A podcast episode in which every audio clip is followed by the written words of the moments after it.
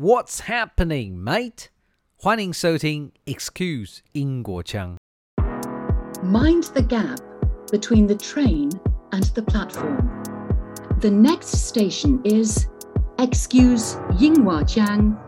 Change here for more unique and diverse interviews. 点亮近代英国的经典吊灯 Coolicon， 从黑白影像中，它现身在伦敦 BBC 的录音室里。伦敦地铁站内员工餐厅、工作室和办公室内，他也为前首相丘吉尔照亮了不列颠空战期间地下的丘吉尔作战室及扭转二战战局的贝利桥发明人 Donald Bailey 的工作室。1965年 ，Coolicon 的吊灯更出现在史恩康纳莱主演的007电影《霹雳弹》。穿越时空到今天 ，Coolicon 见证了90年来英国的变化。Coolicon 手工地铁灯是经严谨的15道制成，以珐琅烧制色彩，高辨识度的灯罩设计，在以前是用来卤素灯灯泡散热，如今大多以 LED 取代。低垂悬挂时，上方以环境光映亮天花板，下方以平行光提供温馨照明。今天你可在伦敦交通博物馆中看到当年在废弃地铁站 Down Street 找到1940年使用的 Coolicon 绿灯罩。好消息是，台湾的听众有福了。Coolicon 推出了16个珐琅烧制色彩灯罩外，提供全球唯一授权的地铁系列灯罩 Underground Edition。 今天全世界的地铁线路图设计原来是受1933年伦敦地铁的技术绘制员 Harry Beck 版本启发跟影响，将1933年版的地图原汁原味呈现在灯罩内侧，非常有收藏与玩味的价值。 Coolicon 手工地铁灯推出了4款经典色调，跟它地铁线路的色彩相呼应。 Jet Black 颜色让人家想到 Northern Line， Royal Blue 想到 Piccadilly Line， 以及象征 District Line 的绿色和旧地图纸质的米色。因为细腻的手工制作，工厂每周只生产20个。如果你跟我一样对于伦敦地铁有着难以言喻的情感， Coolicon 手工地铁灯相当值得挂在家中。了解更多请搜寻总代理流星贸易，或前往台北、桃园或台南门市。访谈立刻开始。 If you think about the youngsters of today, do they have the same affinity to the phone box as my generation does?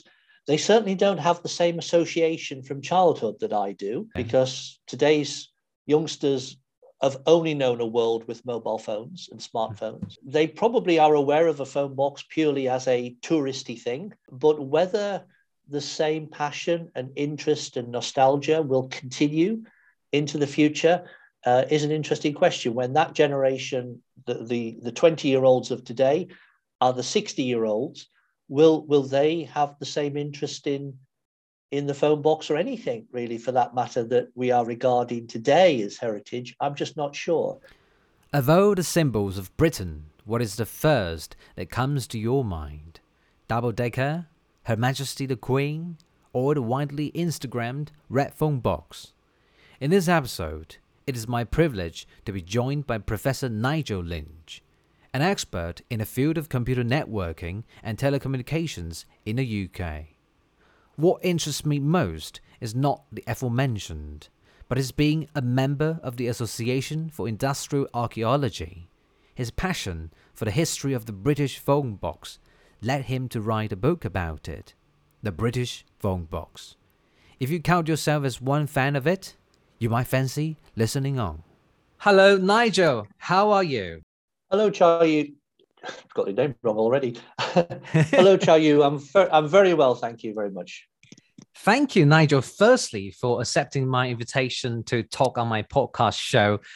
Today, we'll be talking about one of the most interesting British stories, aka British phone box. Firstly, Nigel, talk to us about your background. Well, I work at the University of Salford. Salford is a city near Manchester in the northwest of England. And I've worked there now on the academic staff for 36 years. So I've been there a while. My subject is telecommunications, although I first studied electronic engineering. So I obviously carry out teaching at the university and research into the latest telecommunications technologies, the internet, the mobile phone, and everything else we use to communicate.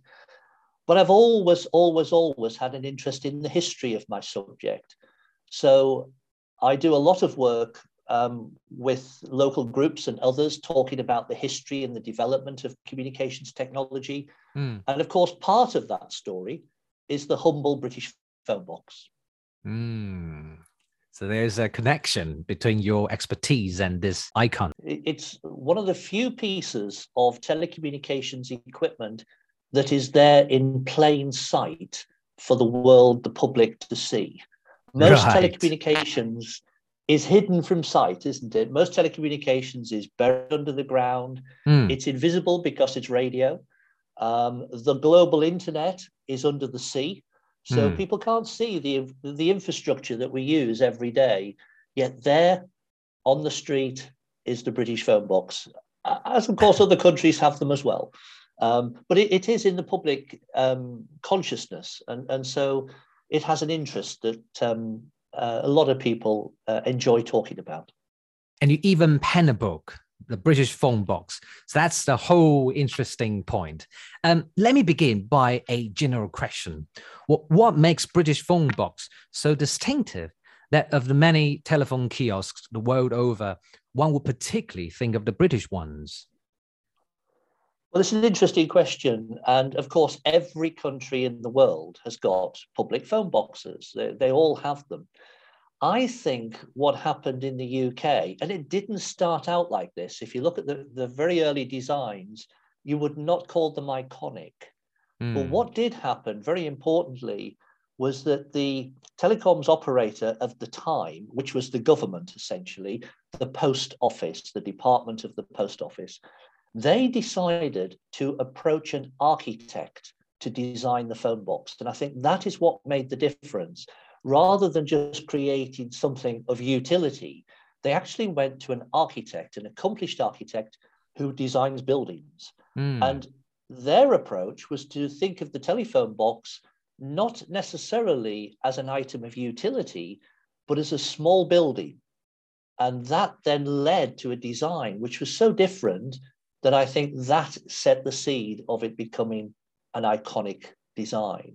You know, I think Britain is a bit odd, in the sense that we have this love affair with a piece of metal that a lot of people don't use anymore, that was painted bright red and put on our streets. But it has become, as you've suggested, a symbol that represents Britain itself. You know, if you show people a red phone box, virtually anywhere in the world, they are going to say, oh, that's a British phone box. So it has created this kind of global iconic status.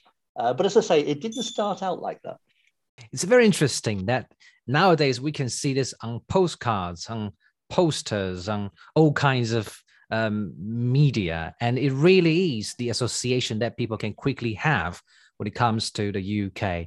And you also well pointed out that the history is interesting. In the beginning, it was not meant to be an icon. It was meant, well, for utilitarian reason, but also there were other concerns to make it part of the, let's say, the fixture on the street. That has to be harmonious with the road, right? It shouldn't be a very contrasting image that people would be quickly sick of. Yes, it's a compromise between not obstructing the pavement, yet being sufficiently visible that people know it's there. And it's that balance that is important. And that has everything to do with how big it is, as well as its colour. And there was a lot of debate in the early days as to what colour it should be painted. If you look at the modern day phone box that is being produced today, and they are still producing phone boxes, they look totally different, and they're definitely not iconic. We've gone back, unfortunately, to a utility view of the world. But for a period from the mid-1920s right through to the early 1990s, in Britain at least, the phone box was definitely visible, was iconic, whereas from the 1990s onwards, it has gradually gone back to being a thing of utility. And I don't think people will have the same affinity or love affair with the products that are being produced today. Right. Now, I want to ask you, Nigel, because you're the expert in this, so you can give us a more academic approach. Are we able to see one phone box easily on the street of the UK nowadays? Oh, yes, very much so. I'm going to say if I live in North Manchester. If I go into Manchester city centre, I can take you to 4 red phone boxes, the ones that you would regard as the iconic ones. But there are today's modern equivalent on the streets. There are a lot fewer in number. At their peak, which would have been in the 1990s, there were approximately 150,000 telephone kiosks scattered around the country. Today, it's less than 25,000. So there's been a massive reduction. Yeah. And the reason for that is quite simply the mobile phone. Everyone, you know, the population as a whole has pretty well all got a mobile phone. Not everybody, but it's a huge number of coverage. So people don't need the phone box because they've got a mobile phone with them. So they're not as anything like as commonplace as they were, but they're still there. And of course, a lot of towns and villages have kept the phone box, even though it's not actually being used for a telephone, but they felt it was such an important part of their village or their town that the local people chose to keep it. So you will see lots of red phone boxes still around the country. Many of them will not have a phone in them, but the box is still there. And of course, that's very much true. If you go to London, it's really very big part of the tourist scene. You walk around the streets of London and you will see people, groups of people taking pictures of themselves next to a red phone box. So yeah, there's plenty to see, absolutely plenty to see. As I say, they might not all have a phone in them, so don't be disappointed if you discover that. But at least the box is there for you to look at externally. And are those phone boxes well maintained? Because you said they are adopted by, let's say, the local council. Are they trying to kind of repurpose it, or they simply try to keep it there? I think the correct answer there is it's a bit of a mixed picture. In some cases, they're in absolutely tip-top, beautiful condition, better possibly than when they were first erected. They loved and looked after. Others, I have to say, you possibly wouldn't want to step inside. They are a little dilapidated. Have in need of some tender loving care. But what happened was in 2008, British Telecom decided that they didn't want all these phone boxes. They really didn't have a use for them. They were costing them a lot of money to maintain. They were not being used. So they launched the so-called Adopt-a-Kiosk scheme. And this meant that local communities, didn't have to be the council, it could just be a group of people, could pay British Telecom £1 and they would take ownership of the kiosk. And that means they have to take responsibility for it. But once they've got it, they can do anything they want with it. And this is something called the Adopt-a-Kiosk scheme. It's been incredibly successful. Well over 6,000 phone boxes have been adopted, and they've been turned into other purposes for the local community. The most common is people have put a defibrillator machine inside. So right, that's a very good use. The other common one is people have turned them into little libraries and book swaps. So anybody who has books at home that they no longer want, oh, they put them in the kiosk and then people can share them, use them and exchange them and so on. So the defibrillator and the book swap stroke library are the most popular reuses of a phone box. But I have seen a coffee shop in a phone box. I have had a cup of coffee served from a phone box in London. There's another one in London that actually is a salad bar. I've seen art galleries. I've seen local history, information points, tourist information. I saw a lovely one in a country village that had become a nature hub. and you would go in there and it would tell you all about the trees and the animals and so on that you're likely to see in the village. And that was obviously very popular with children.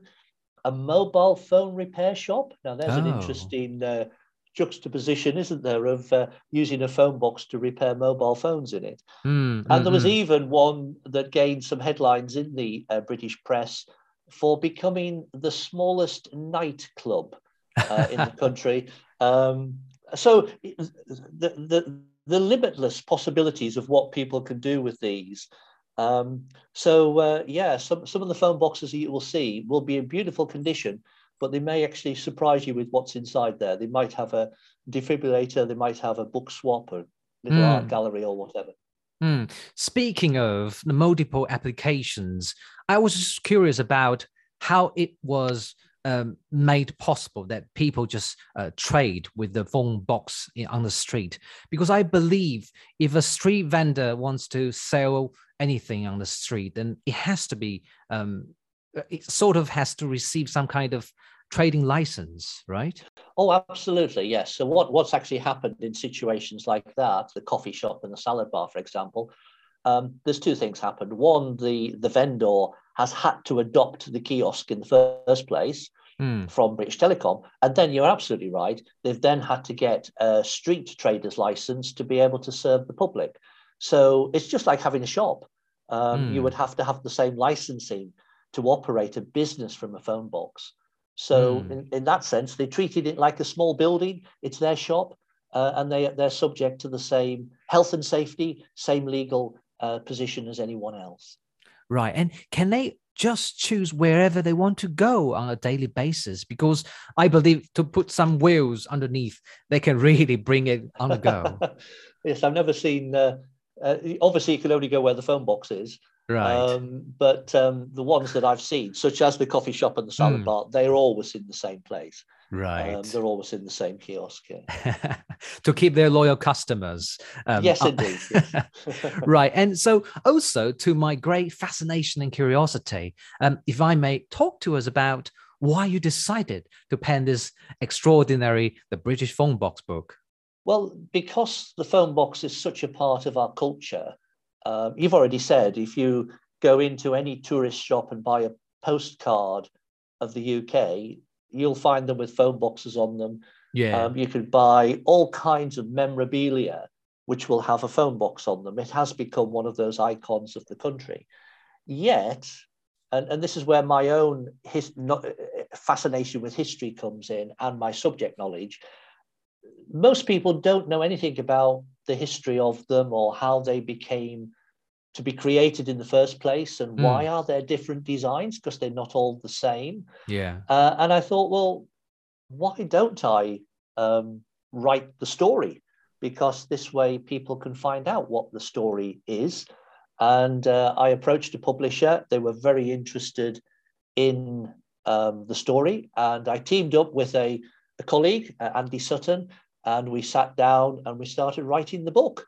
And that also meant that we all had to go out there and take some photographs of certain kiosks that we needed in order to illustrate the story. So the book is well populated with photographs of the kiosks. You've got this technical background, and you also have this perfect marriage to incorporate the social science side of it. And so this British Phone Box book really is a gem for the history lovers or Britishness lovers. I want you to kind of come back to history, because I believe there was a row of models from the past to present days. And just talk to us about the earliest kiosk. I believe it was, as you mentioned, as early as 1800s, right? Yes. So if you want to go right back to the very beginning, you go to Alexander Graham Bell and his patent for the telephone, which was submitted on St. Valentine's Day, 1876 in America. The first telephones arrived in the UK 2 years later, 1878. So the telephone has been part of the country since 1878 into the 1880s. But let's be clear, when it started, it was very small scale. And the companies that set up to offer telephones were small companies, very regional. So there was a lot of different companies offering small telephone services in different parts of the country. But they had to offer the telephone to paid subscribers. But that all changed in 1884 when the Postmaster General, now this is effectively a government official in charge of regulating the telephone service, actually gave these companies permission to put a telephone in a public space. Right. Now, when you do that, these telephone companies then had the question of, well, if we're going to put a phone in a public space, it needs to be inside something. But nobody knew what a phone box was because there weren't there was no model, there was no design, there was no blueprint. So they all had to start thinking about, well, if we're going to put a phone in the public space, it has to be in something. And the common approach in those days was to create something which looked very much like a sentry box that you would normally see a soldier in guarding an entrance to some important royal palace or military camp. So they created these kind of wooden structures as everybody was doing something different. All these different companies were trying to come up with a design. And then the government took the decision that we're not going to have all these little companies offering different telephone services. We're going to bring them all together and we're going to nationalise the telephone service effectively under the control of the post office, the General Post Office. And that came about in 1912. Right. And when the post office took charge of the whole country now, well, pretty well the whole country, there were certain exceptions. They then said, we've got all these different designs of phone box that all these little companies have produced. But you know what? We want one design for the country. And they started to try and do that. And the first effort was produced in 1921. So we've only just celebrated the centenary, actually, of that design. And they called it a kiosk. So they called it a kiosk, and they called it kiosk number 1. And we now refer to that as the K1, the very first standard design.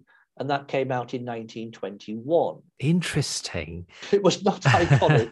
That was the first step to really standardize. That was the first step. And it wasn't red. So it wasn't red. It wasn't iconic. And it was effectively designed by the engineering department of the post office. And it looked like kind of a sentry box that you would see, as I said earlier, with a soldier in it. They were not iconic. Like Buckingham Palace. Outside, yes. Yeah. Palace, that's right. And what then happened was that London, the boroughs of London, the city boroughs of London, basically said, we don't like this thing. It's awful. We're not happy. We're not going to have these horrible kiosks in London. And the post office then, working with the Royal Fine Arts Commission, decided to have a competition to design something which would be more attractive and certainly acceptable to the boroughs of London. And this is when we get an architect, Sir Giles Gilbert Scott, actually designing a kiosk. So instead of it being, if you like, the telephone company designing a box to put their telephone in, so it's very much a utility model, an architect comes along and says, oh, this is not a box, this is a small building.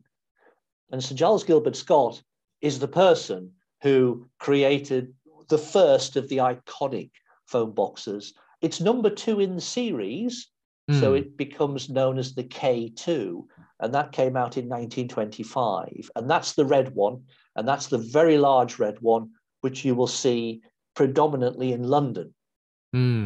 Because you get into this story and people say, well, that's okay for London, but it's a little bit expensive for the rest of the country. So you've now got a situation where we still haven't got a single design that everyone is happy with. And we go through, that was the K2, we go through the K3, the K4, the K5, until eventually in 1935, for the Silver Jubilee of King George V, we're in a platinum jubilee year for Queen Elizabeth II in the UK at the moment, but in 1935 we've got the Silver Jubilee of King George V. the post office said, look, we've got to crack this. We've got to have a design that really will be universally accepted by the whole country. They went back to Sir Giles Gilbert Scott, and he came up with the one that has become ubiquitous in the UK, the red phone box, but it's number 6 in the series. And it became known as the K6 or the Jubilee kiosk, because of course it was, the incentive was the King's Jubilee celebrations. And that's the one that you will see around the whole country. The K2, the first of the iconic ones, pretty well always in London, but the K6, which came 10 years later after the K2, again, a Giles Gilbert Scott design, that's the one that you will see all over the country. Wow, what a story. From K1 to K6. And in your words, K2 and K6 are more predominant nowadays, right? In the capital and outside. The K2 and the K6 are the ones that you see on the postcards, the ones that you see being used as the symbol of Britain.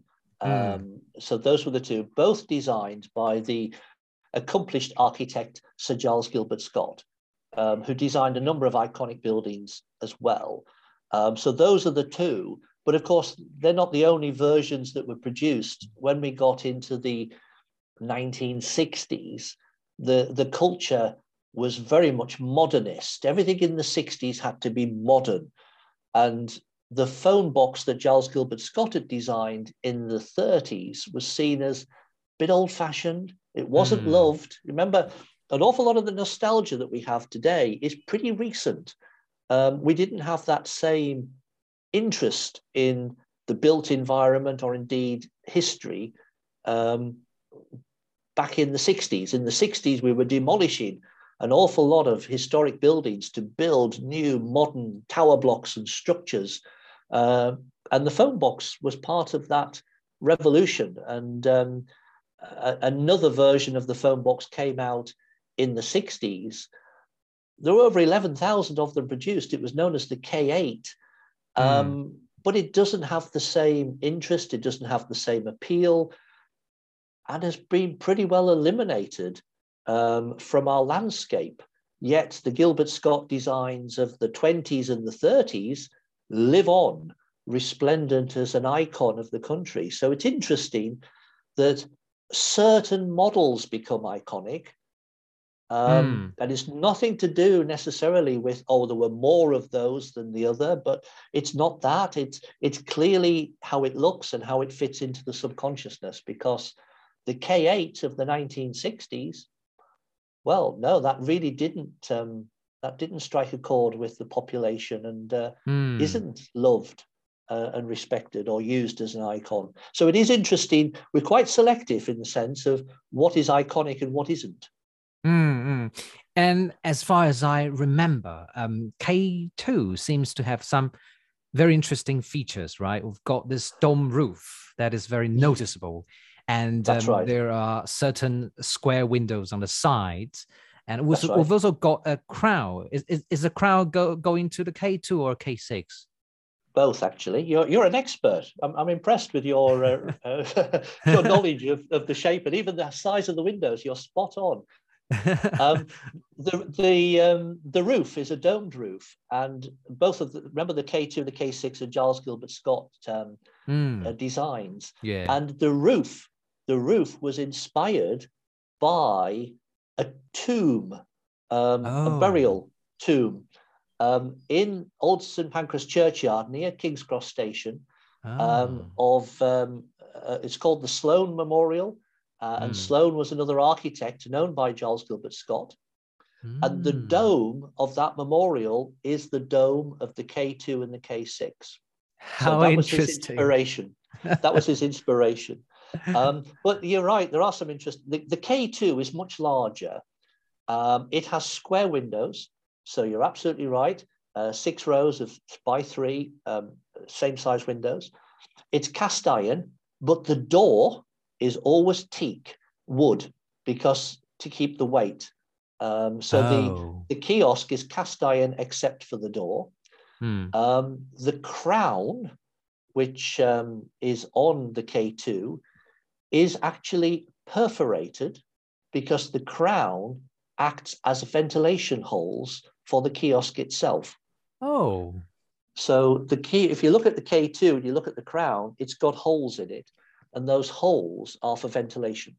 So there's a lot of thought went into even every aspect of the phone box. Yeah.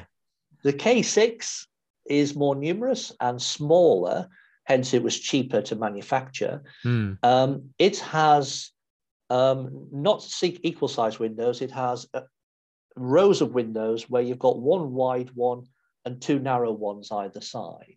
Mm. And there's eight of those rows. It also has a crown, but the crown there is embossed. It isn't perforated. There are ventilation holes in other parts of the kiosk instead. And there are three different crown designs on a British phone box, because the first crown that you see is something called a Tudor crown. And when Queen Elizabeth II came to the throne, as I say, we're celebrating her Platinum Jubilee this year. Mm. So when she came to the throne, all the government officials changed the crown to the St. Edward's crown. So if you look at the crown on a phone box, if you can tell the difference between a Tudor crown and a St. Edward's crown, you can date the kiosk and you can say, that's the St. Edward's crown. Therefore, it was after Queen Elizabeth II became queen. So that's kind of 1952/3. If you see a Tudor crown, you know that it's between 1935 and that date. Well, I didn't know there was a nuance like this. Oh, there is. And if you go to Scotland, there's a Scottish crown. So if you go into Scotland, the phone boxes in Scotland may have the Scottish crown. And if that's the case, that was put in after 1955. So by just looking at the crown, you can immediately give a rough date for the phone box. So yes, it's interesting to see these things in detail. So Nigel, you've spoken of the series from K1 to K8 or even K9, I believe. It didn't go to a K9. It changed to something else at that point, but it became something known as a KX. Really? KX? It sounds like the very last version, right? To go into X. Yes, they stopped using the digits after the 8. Yeah. Mm-hmm. So talk to us about this whole series, because some are sort of forgotten, some are kept, some are better remembered. Of all the collections, which one is your favorite? Well, I do like the K6, the one that is iconic. I think it is well proportioned. It is, of course, something I grew up with in the village, the town that I was born. We used to use the K6 to make phone calls because we didn't have a telephone in our house. Mm. So it is there for me. I think that's got the right proportions. I think the K2, I just feel it's a little large. Yeah. It doesn't feel. It's got that, everything about the K6 just feels right somehow. I don't actually mind the 1960s K6 version, but I do feel sorry for it because it's kind of unloved, and I have a little soft spot because of that reason. But I do think the K6 is the one I would choose if I had to pick one. Okay. And because I also realized that a lot of, as you just also mentioned, phone boxes did actually go to the graveyard because no one seemed to be interested in those. And some are kept, which are the lucky few. There might be some future for the phone boxes because of its heritage, and because people like to keep it as a part of the British landscape. You know, it can add value to tourism as well. For many people outside the UK, including me, this really is iconic. And although it's probably not as utilitarian as it was, it is still there to give this sense of Britishness. I want your opinion on these phone boxes' future. Let's say another decade, or let's say 5 decades. That's a very, very interesting question, because if you think about the youngsters of today, I work at a university, I teach university students, so they are typically around about 20 years of age. Do they have the same affinity to the phone box as my generation does? They certainly don't have the same association from childhood that I do, because today's youngsters have only known a world with mobile phones and smartphones. They probably are aware of a phone box purely as a touristy thing, but whether the same passion and interest and nostalgia will continue into the future is an interesting question. When that generation, the 20-year-olds of today, are the 60-year-olds, will they have the same interest in the phone box or anything, really, for that matter, that we are regarding today as heritage? I'm just not sure. They might be more passionate about the Nokia 3210, that their first mobile phone they had or whatever, rather than a phone box. So it is an interesting question whether the same passion and interest will continue. The phone box is still being manufactured, not that design, of course. The iconic designs no more are being made, but the phone box is still on the street and new versions are coming out, but they are nothing like what they were. But thankfully, there is a museum that has created the national collection of telephone kiosks, and their job is to create a collection of all of the major designs. And that museum is close to Birmingham in Manchester, Birmingham in England, south of Manchester was what I was going to say. Sort of halfway between London and Manchester. Right, so where we can see the full collection, right? You can see the full collection, and it's called Avoncroft Museum. It's a museum of historic buildings, which I think is very appropriate. So Avoncroft Museum collects old buildings and rebuilds them on site so people can see how we used to live. And part of that museum is the national collection of telephone kiosks, because the telephone kiosk is a small building. So it sits in the context of a museum of historic buildings. So anybody visiting the UK who would like to see in one place all of the different designs of phone box, if they are anywhere near Avoncroft Museum, then that would certainly be worth a visit if that's their interest. Well, Nigel, I can sense a little bit nostalgia in your tone, and I don't know, because for me as a foreigner, I guess we were brought up, told that Britain has a lot of interesting associations. And one of them is, of course, the British phone box.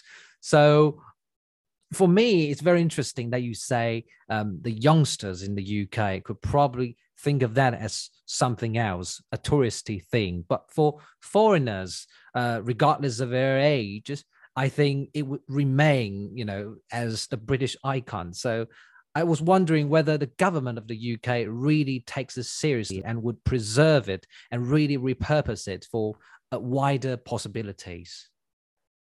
I don't think the government would, because we as a country now don't have a national telephone provider. So we had a nationalised telephone service. But of course, from the 1980s onwards, the government took a decision to privatise all of the telecoms provision. So, of course, today we have a large number of telecommunications companies, the largest being British Telecom, but they're all now independent private companies. We've almost gone full circle, actually, because that's where we started. But these companies today have got more of a national footprint than they did when they first started. Obviously, those individual companies, it's down to them to really decide what they're doing about phone boxes. As I say, there are new designs coming out. They look nothing like the iconic Giles Gilbert Scott designs. But the fact that they introduced this Adopt-a-Kiosk and local towns and villages have kept them, and a lot of, shall we say, councils. So, for example, in London, the red phone box is understood as being an important part of the tourist industry. And the red phone boxes, I'm sure, will stay in London because they are understood to be part of the urban landscape, and they are part of what makes London, London. Yeah. It's like saying, oh, get rid of Tower Bridge. That's clearly never going to happen, and nor should it, because it's, you know, if you saw a picture of Tower Bridge, oh, that's London. And the phone box is the same. So I'm sure that the councils and so on will keep the phone box because it's understood to be part of what distinguishes their city or town or whatever. So I'm sure they will continue in that sense as tourist attractions. And I do think it's quite interesting what you said there about people from outside the UK having a different view than those inside the UK. And I think, isn't it often the case that if you live near some famous attraction, that you often don't visit it, but people who come from afar do. It's almost, if it's too close, if it's on your doorstep, you don't always appreciate it, but if it's at a distance, you sometimes see it in different light. Yeah, with some filter. yes, indeed. Well, you know, miniatures, keychains, really, a lot of them made into souvenirs. So I guess London will never see them disappeared. But outside London, I believe, from what you said, it's likely to see the numbers dwindle very soon, right? The numbers have been falling steadily, really, since the 1990s. They peaked in the 1990s. In the UK, that went to about 150,000 kiosks around the whole country. Today, there's probably less than 25,000. The reason that they've been removed is obviously if they're not being used, then they're taking up space on the street. They're starting to look dilapidated and an eyesore. So councils and others want rid of them for those reasons. The fact that we're all using mobile phones means that, well, why would I need a phone box? Well, you still do need them. I mean, calls are still made from phone boxes. There are emergency situations where you might be grateful for a phone box.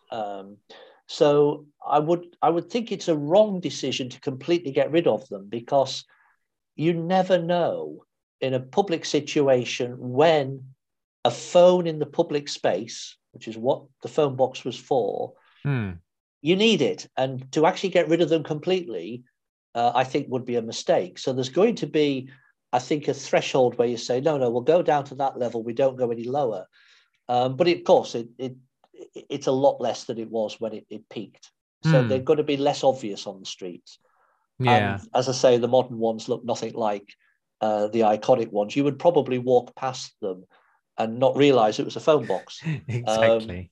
Because it's probably got a digital advertising screen and things like this on it now. Touch screen, another phone booth. It would be like a clone.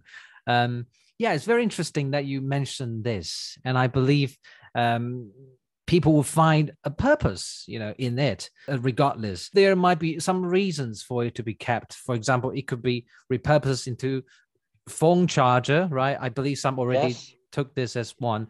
And there are multiple reasons for it to exist. It could be for some temporary use, for example, right? Because if people are in emergency, they've lost their phones, then it should be there to serve as the first line of assistance. That's a very good example of when you would appreciate a phone box. And as I say, the origins of the phone box came about when when telephone companies were allowed to put a phone in a public space for use by anybody. And that public service was what it was all about, making the phone available to the general public. You didn't have to be a subscriber that was joined a company. You could pay for the use of the phone for when you used it, and that was it. And that was the whole purpose of putting the phone in a public space. The phone box then evolved around that, in order to provide an environment in which the phone could be used safely and quietly and all the rest of it. So the idea of making the phone as a service publicly available, that I think is the thing that we shouldn't ever lose, because you just gave a really good example there. Somebody loses their mobile phone, needs to contact someone. Yeah. Well, the public phone could be the only thing they've got access to, and they Indeed. Would be grateful for it. So keeping that public service access, I think, is the key thing. Indeed, that accessibility from the government to the people is the whole point. And well, Nigel, it was really impressive that we do this, discussion from chronological order. We began with K1 and then K8, KX, and now we talk about the prospect of it for the future generations. Thank you very much for covering all these in this short period of time. What would you like to say to people outside the UK regarding this iconic element of the UK? Well, first of all, thank you for giving me the opportunity to talk to you about the phone box, and I hope the people listening to it have enjoyed the conversation we've had. As you say, it has become an icon of the country. You show a picture of a red phone box and people instinctively recognize that it represents the UK. So I think if people have appreciated a little bit of the story behind it and how it came about, then obviously that is always great to know that maybe we've opened people's eyes and sort of increase their level of interest in this icon and what it really is all about. So that's always nice.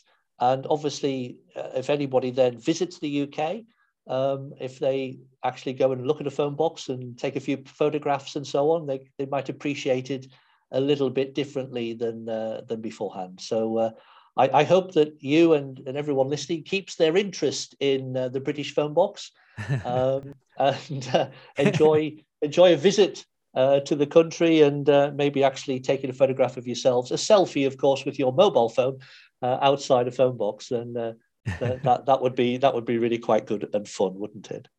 Fantastic, Nigel. That's a very fantastic way to sum it up. I think, as you said, this is something that needs our understanding rather than the facade of this aesthetic pleasure. And indeed, it shouldn't be just another Instagram photo. Rather, it should be something to be understood with history in mind. Thank you, Nigel, for your participation in this talk. That's very kind. Thank you very much. Thank you. Hi there, thank you so much for listening to Excuse 英国腔, your source of unique interviews from around the world. Cross-cultural understanding starts where perspectives are heard. If you're a fan of my interviews, I would be grateful if you could rate and review my channel on Apple Podcasts to show your support. If you're interested in joining other listeners who enjoy this channel, you could ask to join my Facebook group, Excuse 英国腔, and of course on Instagram you can also follow me there. Until next episode, cheerio!